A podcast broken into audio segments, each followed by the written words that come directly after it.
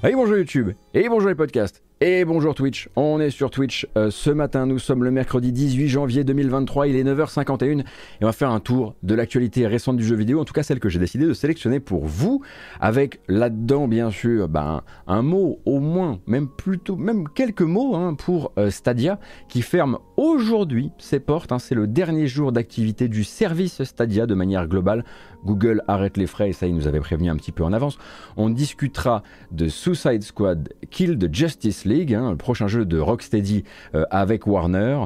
On parlera bien sûr d'Activision, de Microsoft, de euh, l'Union européenne, mais pas que, hein, pour raccrocher avec ce qu'on se racontait euh, vendredi dernier dans un format dédié avec Cassim. Euh, on discutera, attendez que je me souvienne également, bah, d'Ubisoft et de la grève, euh, donc du préavis de grève euh, déposé, de l'appel à la grève, pardon, déposé vis-à-vis de Ubisoft Paris, de chiffres de vente, de The Callisto Protocol, de, du succès de la Nintendo Switch en France, de The Day Before, mais pas trop, parce que j'aimerais vraiment qu'on fasse un focus un peu plus, un peu plus concentré sur le sujet. Et on regardera bien sûr quelques bandes annonces, comme on en a l'habitude. La première qu'on va regarder, elle est un petit peu particulière et c'est pour ça que je voulais la garder en ouverture.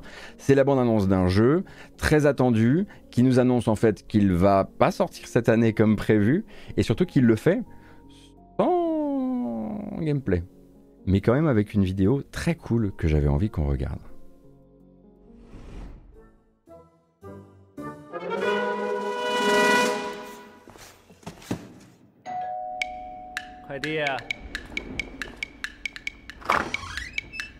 Uh!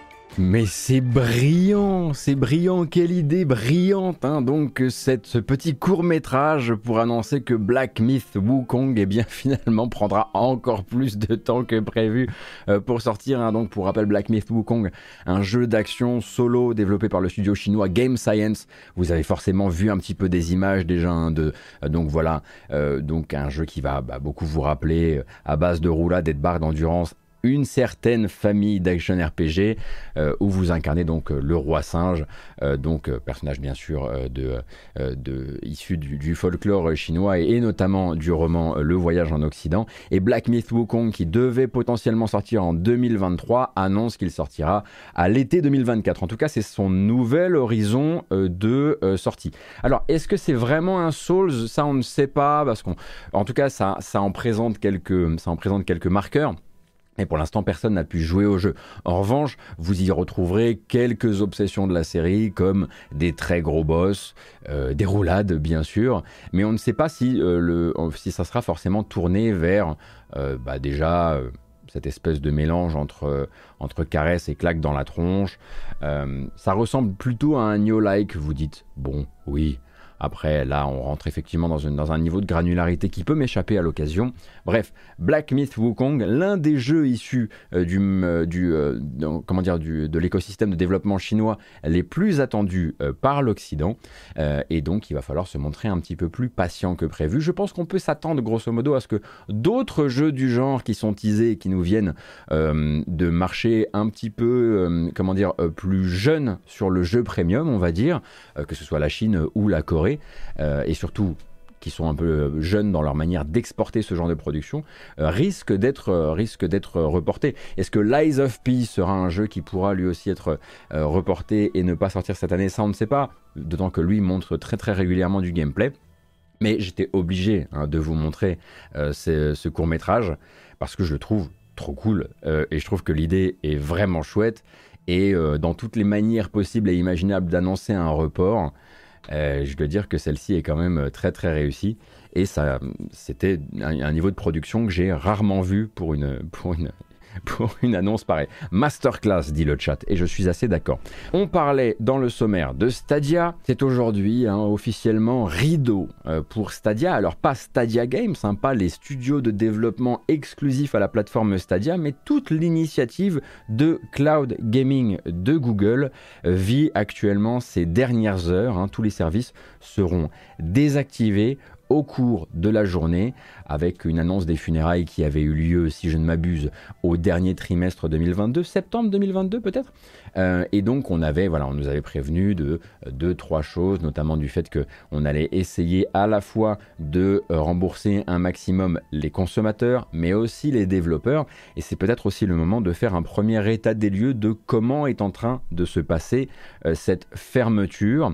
Alors, avant de parler du pourquoi et du comment et de comment ça se passe dans les faits, une phrase, un titre d'article, on est chez Forbes et c'est Paul Tassi, le bien nommé, euh, qui signe euh, l'article. Euh, Google gère mieux la mort de Stadia qu'il n'avait su gérer sa vie. Et ça dit un petit peu tout ce qu'on va se dire en fait hein, sur, euh, sur ce sujet-là, effectivement, et notamment des informations qui nous viennent de chez Axios et du journaliste Steven Totilo.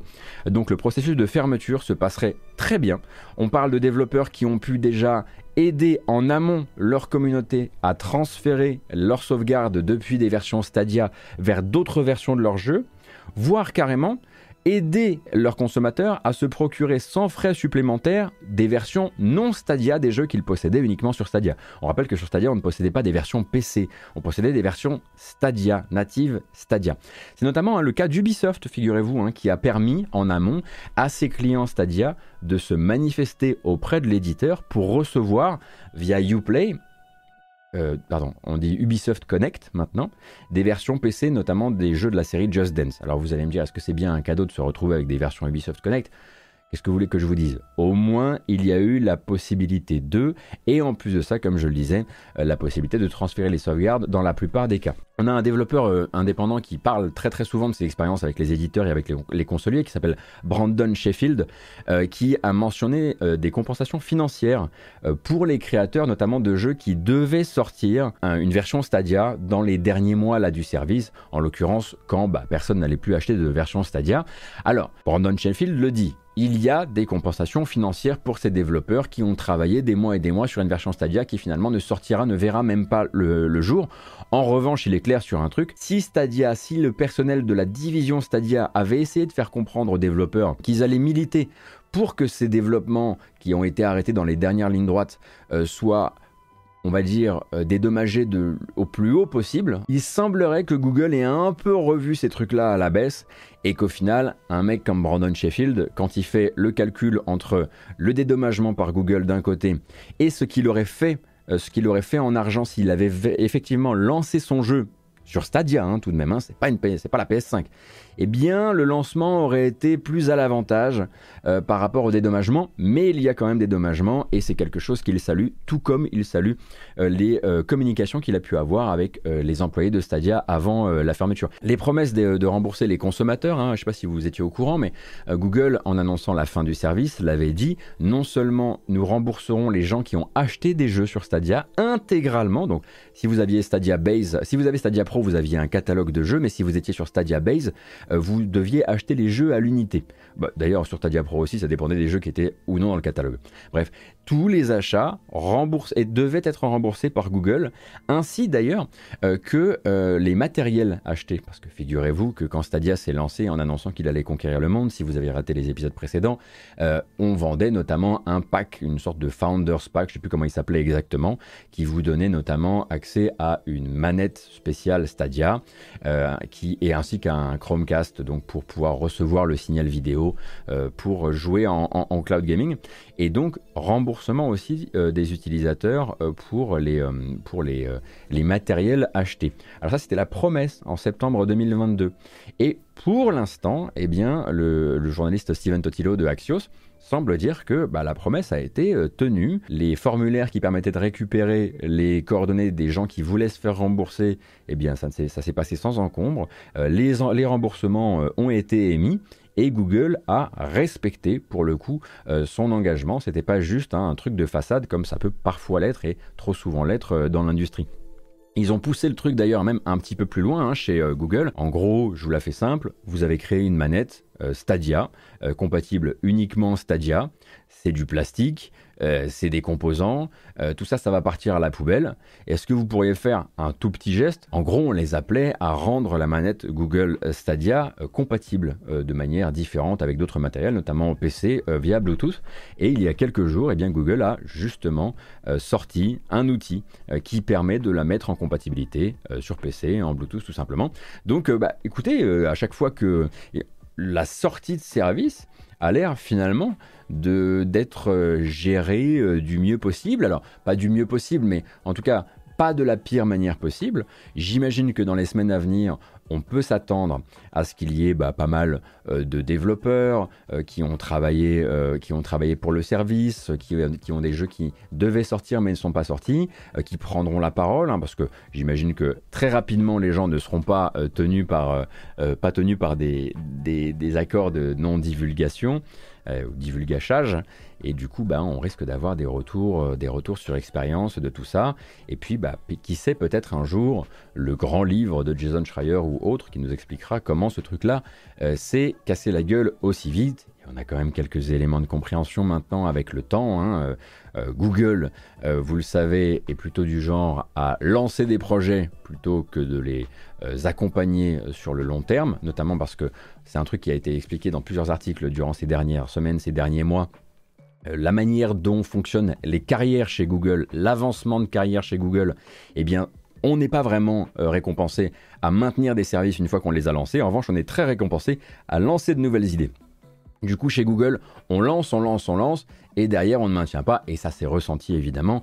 Les fans de Google Plus s'en souviennent. Et il y a aussi le fait qu'on lance et on essaie évidemment de ne pas, être, mettre, pas mettre trop de budget derrière, ce qui avait amené le service à annoncer qu'ils allaient complètement euh, bah, conquérir le monde, qu'ils allaient être extrêmement connectés interconnectés avec euh, YouTube et les autres services euh, de Google. Finalement, des choses qui ont été promises et qui ne sont jamais arrivées dans le service. Bah, des, des, Stadia Game Studios qui n'ont finalement bah, jamais sorti de jeu. Enfin, si, y a un jeu exclusif qui est sorti chez Stadia, des Stadia Games? Non, je crois même pas. Enfin bref, du sous-investissement par rapport à la promesse. Et puis bon, ben voilà, hein, une, la dernière, euh, comment dire, c'est les dernières funérailles en date euh, d'un projet, d'un projet Phil Harrison. On commence un petit peu à avoir, euh, avoir l'habitude.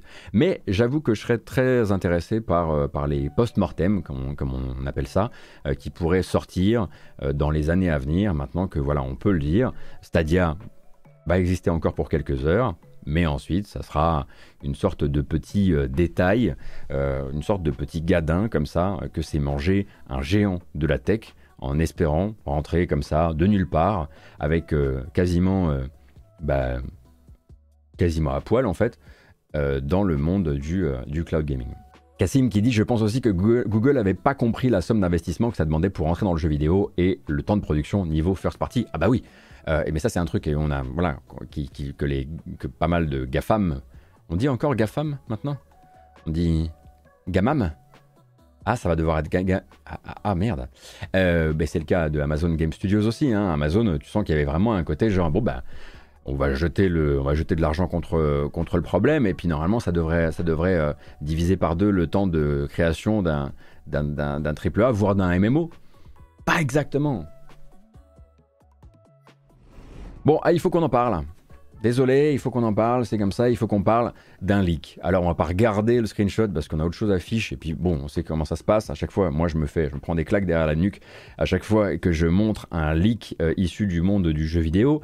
On va parler d'un screenshot donc leaké de Suicide Squad Kill the Justice League, un jeu qui est attendu pour le 26 mai prochain, et donc la nouvelle production de Rocksteady que vous connaissez pour la série des Arkham. Alors, j'aimerais qu'on parle bien sûr de ce leak euh, un petit peu, euh, puisque en gros il y a eu un double leak. D'un côté, il y a une fuite qui ne m'intéresse absolument pas et que j'ai même pas envie de discuter ici, euh, qui concerne le scénario et qui a déjà été démenti par des gens proches du dossier. voilà. Mais en revanche, on pourrait aider les gens à préparer le terrain de leurs attentes vis-à-vis du jeu dans cette capture d'écran qui a été d'abord postée sur, sur 4chan et qui ensuite a été authentifiée par un journaliste du site Video Games Chronicles, VGC, auprès de sources en interne auprès du studio ou auprès de Warner. Une capture donc des menus entre les missions de Suicide Squad Kill the Justice League où on voit un jeu d'action coop à 4 certes, mais qui adopte toutes les panoplies, toutes les différentes panoplies du jeu service. Avec une structure à base de missions, dont on choisit la difficulté avant de partir, matchmaking en ligne, des niveaux de puissance, un volet dédié à toutes sortes de cosmétiques, des ressources colorées et des monnaies peut-être en veux-tu, en voilà, une boutique en toutes lettres et un battle pass en toutes lettres.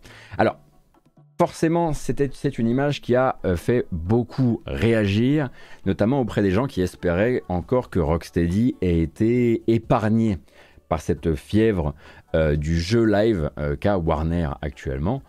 En revanche, j'ai trouvé tout de même qu'il y avait beaucoup de publications qui ont fait beaucoup de raffus autour de ça hier, alors que ces publications étaient censées être au courant depuis longtemps. Le grand public, je dis pas. Hein, tout le monde n'a pas, le nez sur les, les, actus jeux vidéo comme ma pomme ou comme vous peut-être sur le chat.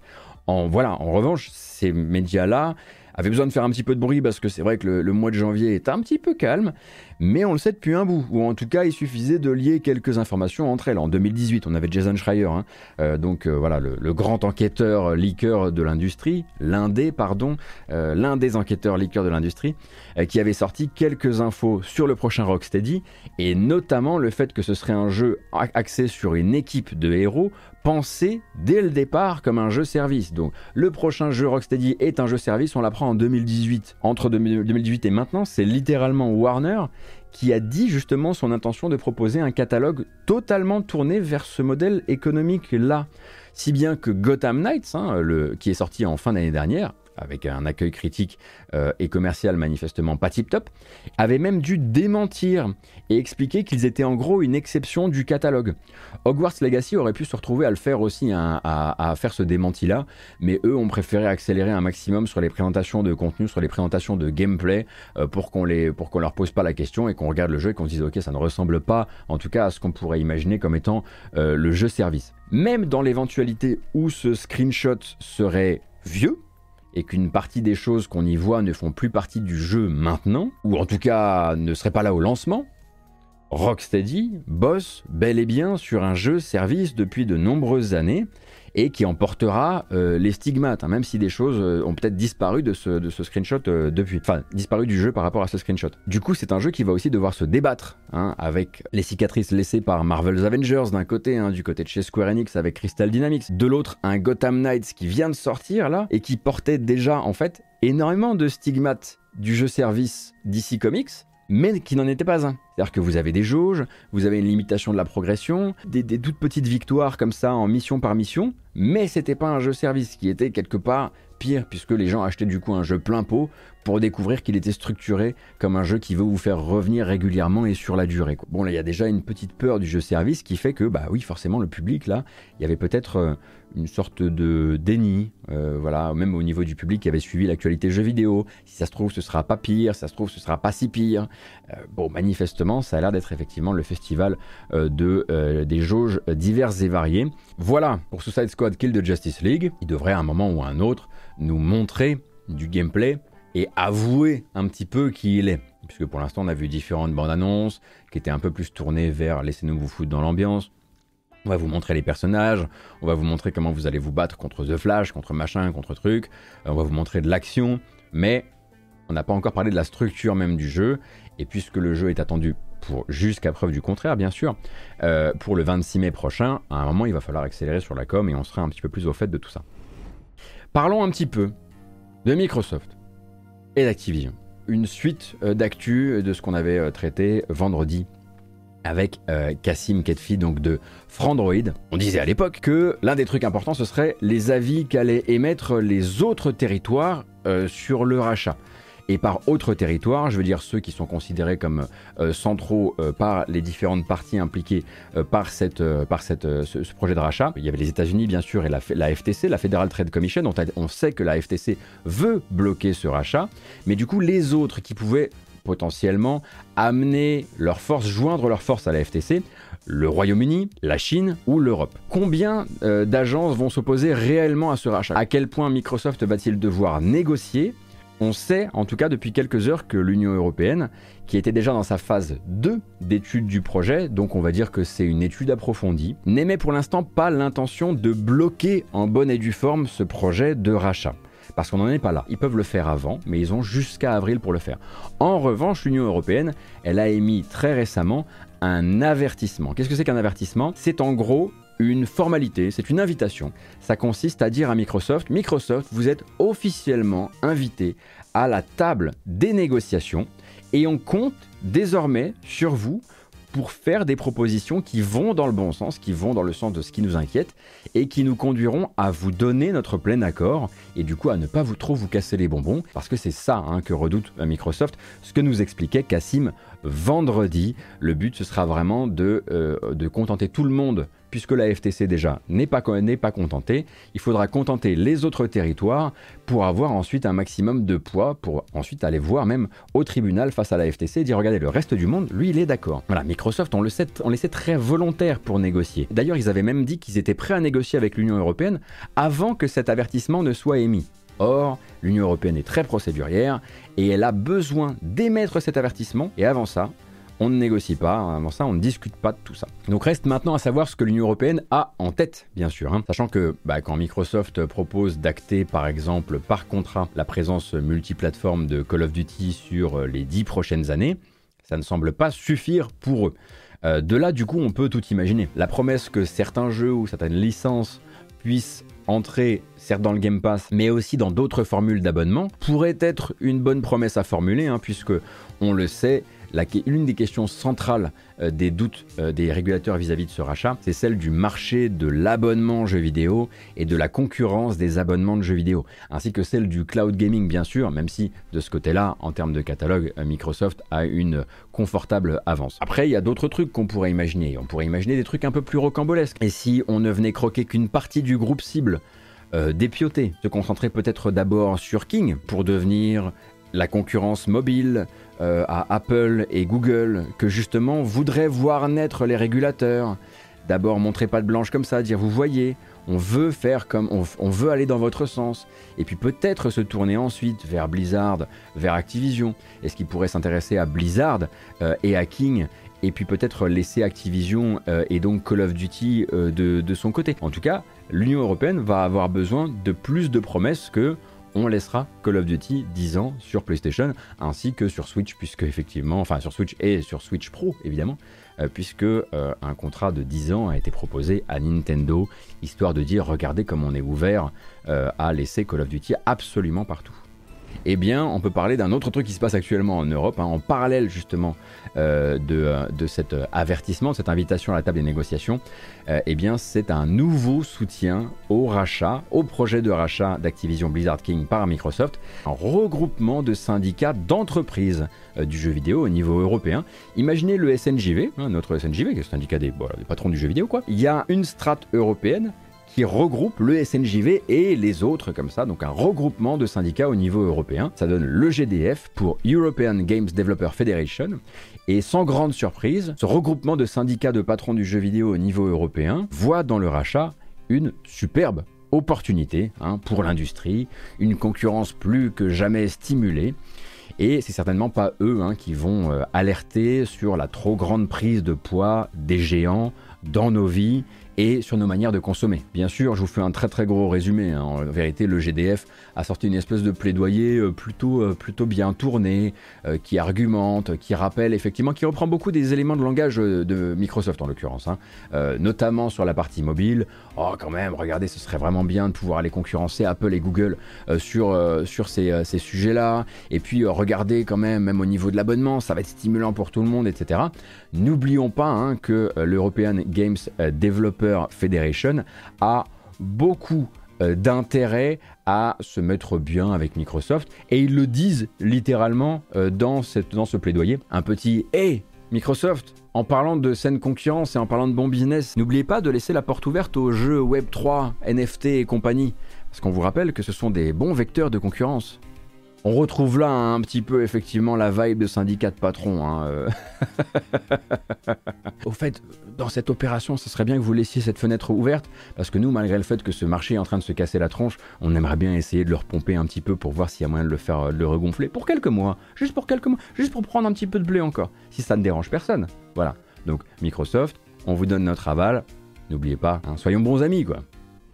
Et donc pendant que tout le monde donne son avis sur le très joli cadeau à 70 milliards de dollars que veut se faire Microsoft, aujourd'hui, là, aujourd'hui, pourrait être une journée absolument euh, sombre dans l'histoire contemporaine de Microsoft, on va dire ça comme ça. Et non, évidemment que non, hein, je n'ai absolument pas lié ces deux actus l'une à l'autre volontairement. Alors ça, j'oserais jamais. Selon Sky News, le groupe Microsoft s'apprêterait à annoncer une très grosse euh, restructuration dans le but de se préparer à ce qu'ils appellent le ralentissement de l'économie, hein, le, fameux, le, fameux, ralentissement de l'économie à venir, euh, qui ne peut pas être épongé par les profits, encore une fois, records réalisés l'an dernier par Microsoft. Pour rappel, 83 milliards de dollars de bénéfices, euh, ça va devoir être épongé par des réductions de personnel, bien sûr. Alors là, évidemment, c'est en faisant confiance aux chiffres de Sky News que je vous dis ça, on aura la confirmation dans la journée. On parlerait de 11 000 licenciements annoncés aujourd'hui au niveau monde, soit 5% de la masse salariale, car oui, Microsoft au niveau monde, c'est 220 000 personnes. 11 000 postes donc qui viendraient se rajouter aux 1000 personnes qui ont été remerciées récemment en octobre 2022 à différents endroits du groupe, et notamment la branche Xbox.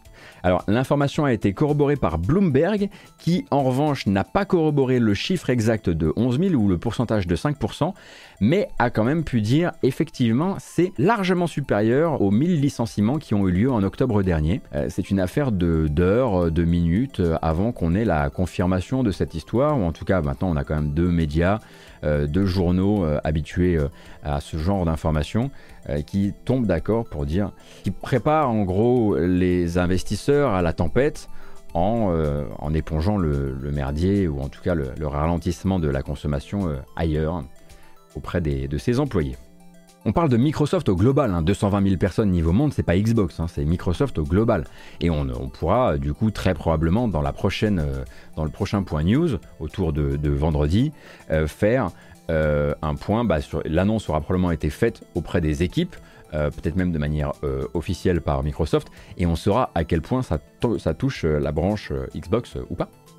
Bon, euh, on est sorti hein, du segment euh, Activision, Microsoft, Microsoft, Activision. Il y en aura d'autres. Hein. Et puis je suis sûr qu'à un moment ou à un autre, on sera amené à refaire, s'il accepte bien sûr mon, ma réinvitation, avec, euh, avec Cassim de Frandroid, peut-être à un nouveau point, hein, aux alentours peut-être, je sais pas, d'avril, etc., quand de nouveaux trucs un petit peu plus de nouvelles sentences seront tombées. D'autant que on nous a, on a attiré notre attention sur le fait qu'il y aurait peut-être carrément un deuxième format à faire sur vraiment le marché, enfin en, étant plus concentré sur le marché du mobile, en se concentrant aussi un petit peu plus sur bien sûr l'enjeu territorial de la Chine, sur le rôle de Tencent comme quand même une espèce de, de grande ombre sur ce tableau qui peut être utilisé par différents acteurs de, cette, de ce vaudeville euh, comme, un, comme un moyen de, faire comprendre certaines choses à certains régulateurs. Euh, donc euh, peut-être qu'un deuxième, un deuxième épisode serait à un moment ou à un autre très intéressant. Monsieur Guillemot et sa clique ne comprennent que le rapport de force. C'est donc un appel à la grève.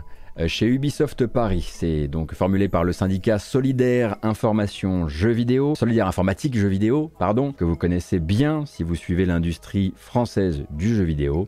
Donc qui a déposé un appel à la grève chez Ubisoft pour le 27 janvier prochain.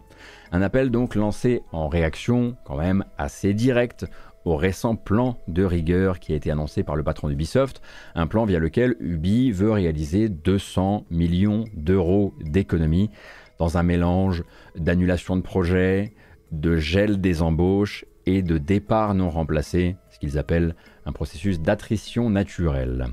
Alors au-delà de cette fameuse attrition naturelle justement et d'autres méthodes dénoncées par le syndicat, ce sont vraiment les mots du président Yves Guillemot qui semble avoir mis le feu aux poudres hein, quand il a, euh, dans sa déclaration récente en fin de semaine dernière, transféré tout, ou en tout cas une bonne partie, de la responsabilité des échecs récents de Ubisoft sur les équipes, dans un email interne où il exhortait chacun à donner le meilleur de soi-même, à être le plus efficace possible, à livrer les jeux à l'heure selon le budget, en leur expliquant que le destin d'Ubisoft était entre leurs mains une image d'un patron qui se dédouane euh, après euh, des années de choix éditoriaux qui ont beaucoup, beaucoup fait jaser en l'occurrence. Solidaire Informatique euh, a eu envie de poser quelques questions hein, par l'intermédiaire de ce préavis de grève.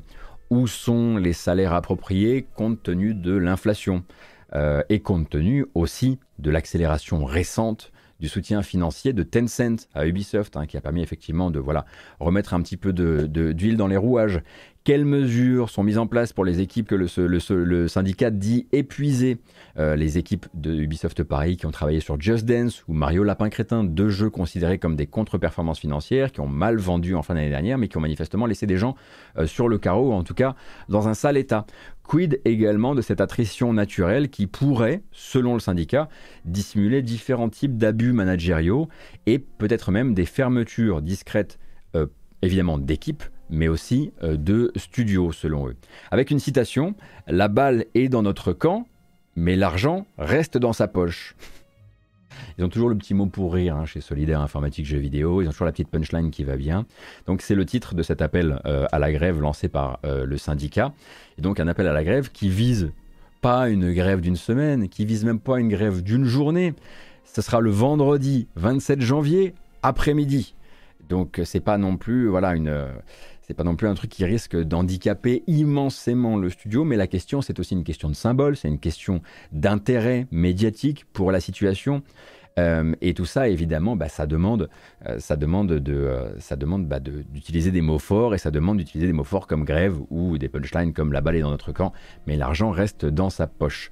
On verra donc ce que ça donnera, on verra s'il y a des réactions du côté d'Ubisoft Paris. Hein. il fut un temps où Ubisoft essayait de choyer ses, forces, ses forces de travail, de les empêcher de partir. En l'occurrence, hein, c'est ce qui s'est passé au Canada avec une, remontée des grilles salariales, une multiplication du nombre de de jours de congés disponibles, euh, congés payés, hein, disponibles euh, par, par an, dans le but d'empêcher les gens de partir. Mais on comprend que là, le but, c'est plutôt de ne pas empêcher les gens de partir et en plus de ça de ne pas les remplacer. donc un petit peu plus difficile dans cette comment dire dans cette dans ce contexte-là d'espérer que Ubisoft eh bien, accédera à la demande du syndicat solidaire informatique jeux vidéo qui serait une augmentation indépendante des augmentations annuelles de 10% de toute la grille salariale euh, pour, bah, pour rattraper tout simplement euh, l'inflation galopante. Voilà, effectivement. La question, c'est vraiment grève à Ubisoft. Je suis assez d'accord avec ça. Euh, une entreprise qui d'habitude n'est, en tout cas, a bien des mots. On lui a attribué bien des soucis, notamment depuis l'été 2020. Mais souvenez-vous, le nombre de fois où on a parlé ici, voilà, oui, mais Ubisoft, alors Ubisoft, plein de problèmes, notamment le problème de nous sommes une grande famille qui a créé plein de débordements ignobles. Euh, et ça on le sait maintenant parce qu'il y a suffisamment d'articles qui ont, documenté tout ça, euh, et de témoignages. Euh, mais il y avait aussi, oui, mais le modèle Ubisoft, c'est un modèle où on ne se sépare pas des gens, c'est un modèle où on a suffisamment de, gens pour travailler dans de bonnes conditions. c'est voilà, un modèle différent, un modèle qui coûte, qui, qui, qui génère peu d'argent par rapport à ce qui coûte, etc., etc. Mais là, effectivement, on change, le paradigme change. On parle d'Ubisoft comme euh, d'un endroit où on va laisser les gens partir, où on ne va pas essayer de soigner leurs conditions de travail, où la réduction des coûts va forcément venir euh, impacter la qualité de travail euh, au sein des studios Ubisoft. Et on parle de grève chez Ubisoft, chose effectivement assez rare. Alors, gel des dépenses avant rachat total par Tencent. C'est un truc qui revient très souvent. Euh, on, les voit. Est-ce qu'ils ne seraient pas en train de se faire jolis euh, Est-ce qu'ils ne seraient pas en train de couper un petit peu les coûts partout dans le but de se faire racheter? Pour rappel, ce qui vient d'être signé il y a quelques, quelques semaines, quelques mois entre Ubisoft et Tencent, c'est aussi un accord que l'un ne croquera pas l'autre dans les années qui viennent. C'est-à-dire, en gros, on vous laisse monter à 10% de participation. Le chiffre n'est peut-être pas exact, mais on vous laisse monter à 10% de participation. En revanche, vous signez des paplards qui vous empêchent d'accélérer au-delà des 10% pour 5 ans, je crois, ou un truc comme ça. S'il devait y avoir une OPA, quelque chose d'un peu hostile, vous, vous signez un papier qui vous empêche de vendre vos parts à cette personne-là. Vous seriez obligé de nous revendre les parts à nous. Donc non, non. À la base, l'accord entre Tencent et Ubisoft est censé être un accord de consolidation euh, euh, de la position d'Ubisoft. Jeff Grubb a un, avis que je trouve en tout cas euh, intéressant à considérer. C'est l'idée qu'Ubisoft qui est un très gros bateau, qui coûte très cher et qui dégage peu en termes de rentabilité par rapport à un Activision, hein, où vraiment il n'y a pas assez de gens pour faire les jeux.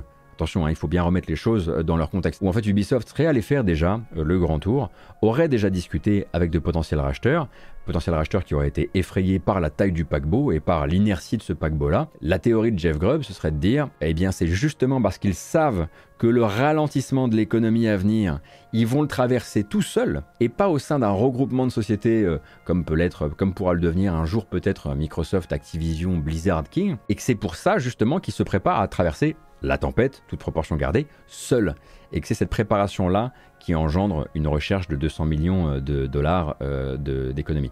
Pour certains, c'est la preuve d'une entreprise qui cherche quand même à se faire racheter. Pour d'autres, c'est la preuve d'une société qui a essayé de se faire racheter mais qui n'a trouvé personne. Les autres qui sont restés seuls parce que tout le monde a essayé de se faire, euh, se, faire consolider. Tout le monde a essayé de se trouver un, se trouver un sugar daddy avec qui traverser la suite, ne pas être laissé de côté par la consolidation, ça a été un enjeu entre 2000 et 2022, ça on le sait. On sait qu'Electronic Arts a eu des discussions sur le sujet.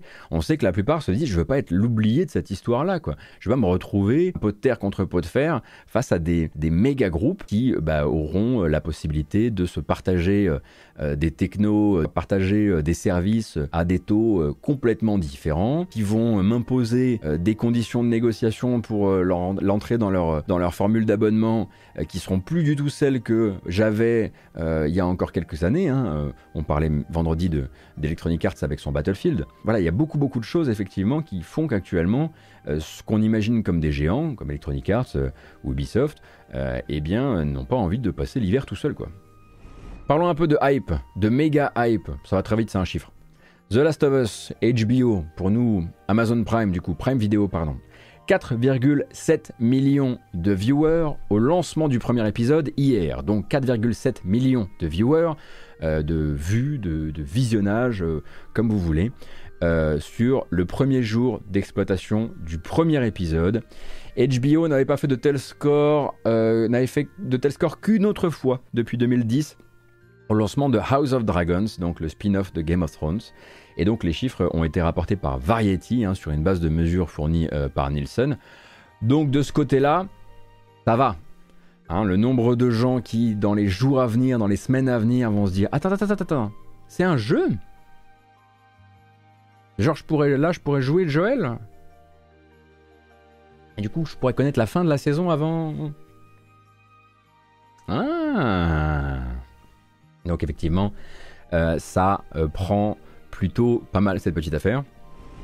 Du côté des chiffres, on pourrait se dire beaucoup de choses différentes parce qu'on a, les chiffres du jeu vidéo américain 2022, euh, mais on va se concentrer d'abord bah, sur un, accueil commercial un peu mitigé, un peu attendu quand même, hein, vu l'accueil critique, mais quand même, voilà, qui a quand même surpris certaines personnes. On va parler de The Callisto Protocol. Hein. Euh, donc manifestement, au niveau commercial et aux États-Unis, The Callisto Protocol aurait reçu un accueil aussi tiède que son accueil critique. Euh, en tout cas, entre deux eaux, ça c'est sûr. Selon donc une société d'audit qui s'appelle le NPD Group, dont on cite souvent les chiffres, et je cite souvent les chiffres ici, deux jeux se seraient vraiment illustrés par leur contre-performance sur le marché euh, américain en décembre. Mario Lapin, euh, Mario Lapin Crétin, Sparks of Hope, euh, voilà, ça on l'avait compris, hein, puisqu'il figure littéralement parmi les, boucs émissaires du plan de rigueur annoncé par Ubisoft, et The Callisto Protocol. En revenus générés, non pas en unités vendues, et sans qu'on ait les chiffres exacts en dollars, et vous allez voir que c'est encore plus compliqué que ça, The Callisto Protocol, selon le NPD Group, n'était qu'en 17e place au mois de décembre, une position assez peu enviable, qui fait que des jeux vieux parfois de près de 10 ans, comme Mario Kart 8, se sont mieux vendus que lui sur le mois de décembre aux États-Unis. Ça vaut aussi pour Smash Bros Ultimate qui base Callisto Protocol, ainsi que Switch Sports, Minecraft et également Crisis Core Reunion pour citer au moins un jeu neuf de la période. Alors vous allez me dire, mais dis donc Gotos, ton classement il est faussé. Tu sais bien que Krafton ne transmet pas ses chiffres de vente dématérialisés au groupe NPD, alors que par exemple Square Enix, bah eux ils le font. Alors c'est vrai, vous avez raison, mais Nintendo non plus ne transmet pas ses chiffres dématérialisés au NPD Group. Ce qui veut dire que sur les boîtes de jeux, The Callisto Protocol s'est fait défoncer par Mario Kart 8, par Smash Bros et même par Switch Sport. Donc effectivement une contre-performance d'autant plus, euh, étonnante hein, bien sûr pour une partie euh, des observateurs que le jeu avait toujours son petit espace bien calé euh, dans les gros événements organisés par Jeff Keighley, Game Awards en tête bien sûr, hein, Summer Game Fest, Game Awards etc etc et qu'il devait normalement bénéficier de l'aura de la série Dead Space par l'intermédiaire de son directeur créatif Glenn Schofield. Alors bien sûr personne n'attendait The Callisto Protocol comme un jeu capable euh, de, fumer un Elden Ring ou un Call of Duty euh, sur, euh, l'année 2022. Ça, je pense qu'on l'avait toutes et tous bien compris. Enfin, toutes et tous, oui et non quand même. Parce que ces derniers jours, on a appris que du côté de l'actionnariat de son éditeur, Krafton, on se voyait déjà tout en haut de l'affiche, quoi. On parle de projection sur les ventes cumulées chiffré à 5 millions d'exemplaires, qui est absolument lunaire, voire lunérissime, pardon d'inventer un mot. On parle quand même d'une nouvelle licence, du premier jeu premium d'un éditeur connu pour gérer des free-to-play. On pourrait ajouter le fait qu'il était vendu plein pot, malgré une durée de vie beaucoup plus courte que la plupart de ses camarades du même tarif, et que la plupart des analystes du domaine s'accordent à dire que les fêtes de fin d'année, c'est probablement la pire période pour parier sur une nouvelle licence. Mais chez Krafton et chez l'actionnariat de Krafton, eh ben on, s'est dit, on va, vite faire les 5 millions. Évidemment, les 5 millions, maintenant, on n'en parle plus hein, chez Krafton. Euh, la plupart des projections sont redescendues à 2 millions d'ici la fin de l'année 2023. Euh, C'est désormais ce qu'espèrent les actionnaires dans le meilleur des scénarios. Voilà, maintenant, en fait, qu'ils ont pris euh, le, train du, réel en pleine poire, hein, tout simplement. Et dans les autres chiffres euh, qu'on a pu récupérer via ce, grand bilan euh, du NPD Group, dont vous pourrez retrouver un, euh, un, résumé complet sur le site Games Industry, je vous mettrai le lien dans la description de la vidéo, euh, on sait voilà que voilà les mastodontes de l'année évidemment euh, s'appellent Call of Duty qui euh, bat Elden Ring qui lui-même bat God of War Ragnarok. Mais God of War Ragnarok réussit quand même dans les jeux les plus vendus de l'année 2022 à se hisser à la quatrième place et ce en ayant eu uniquement deux mois d'exploitation. Et donc God of War Ragnarok arrive à se vendre plus via ces deux mois là que ne, que ne s'est vendu Pokémon Violet et Écarlate. Du coup J'en ai cité 4 et on parlait d'un top 5. Le troisième, c'est Madden. Mm, mm, que voulez-vous que je vous dise? C'est toujours Madden, quoi. Il y a, toujours, euh, y a toujours... Bon, allez, c'est de pire en pire, c'est live. Moi, j'en peux plus. Je reprends la main. Salut, c'est Gotoswaf. J'ai quelques minutes pour vous glisser une ou deux bandes annonces piochées dans mes petits coups de cœur du moment, après quoi je vous rends à la vie sauvage, promis, juré. Bon déjà si vous aimez le jeu de gestion mais que vous n'avez plus de PC, c'est des choses qui peuvent arriver, c'est ballot mais c'est comme ça, sachez qu'Ubisoft prévoit de sortir l'excellent Anno 1800 sur console en mars, ce qui est une bonne nouvelle, même si ça soulève beaucoup de questions quant à l'adaptation des contrôles à la pratique au pad. Mais surtout, si vous aimez construire, gérer et survivre, vous êtes au bon endroit. Je vais pouvoir vous dire que le 17 janvier, la branche Simili 1D euh, de Paradox a lancé Surviving the Abyss, qui est un cousin de Surviving Mars dans les fonds marins. Vous incarnez l'administrateur d'une base scientifique installée là où l'humain n'est jamais allé zoner avant, et votre but sera de mener des recherches sur la nature alentour, en veillant à oxygéner vos installations correctement et à tenir en respect la faune qui hante les abysses et dont vous ne savez absolument rien. C'est développé par une petite équipe différente du studio qui a fait Surviving Mars, ça vient d'entrer en accès anticipé sur Steam, et ça compte y passer 6 à 12 mois, le temps pour l'équipe de peaufiner les systèmes et les boucles de gameplay. Ticket d'entrée 19 euros et bientôt évidemment en essai sur la chaîne Twitch et en VOD sur YouTube. On reste dans le jeu travail puisque Brace Yourself Games vient d'annoncer que le sublime chantier qu'était Industries of Titan est bientôt terminé. Vous connaissez peut-être le jeu de Visu, d'autant qu'il est sublime, à moins que vous n'ayez peut-être essayé la bêta en accès anticipé. Il s'agit d'un jeu de construction de cité-usine à plusieurs niveaux de zoom dans lequel on va organiser aussi bien l'urbanisme global en mode macro que la production à l'intérieur des usines jusqu'au bien-être et bien sûr la rentabilité maximum de sa force de travail. Le tout par les développeurs de Crypt of the Necrodancer avec une BO délicieusement vangélique composée par le maître Danny Baranowski tout de même. Et après presque 3 ans d'accès anticipé, Industries of Titan est prêt pour une sortie en 1.0 le 31 janvier prochain. Moi je suis chaud, chaud, désespérément chaud.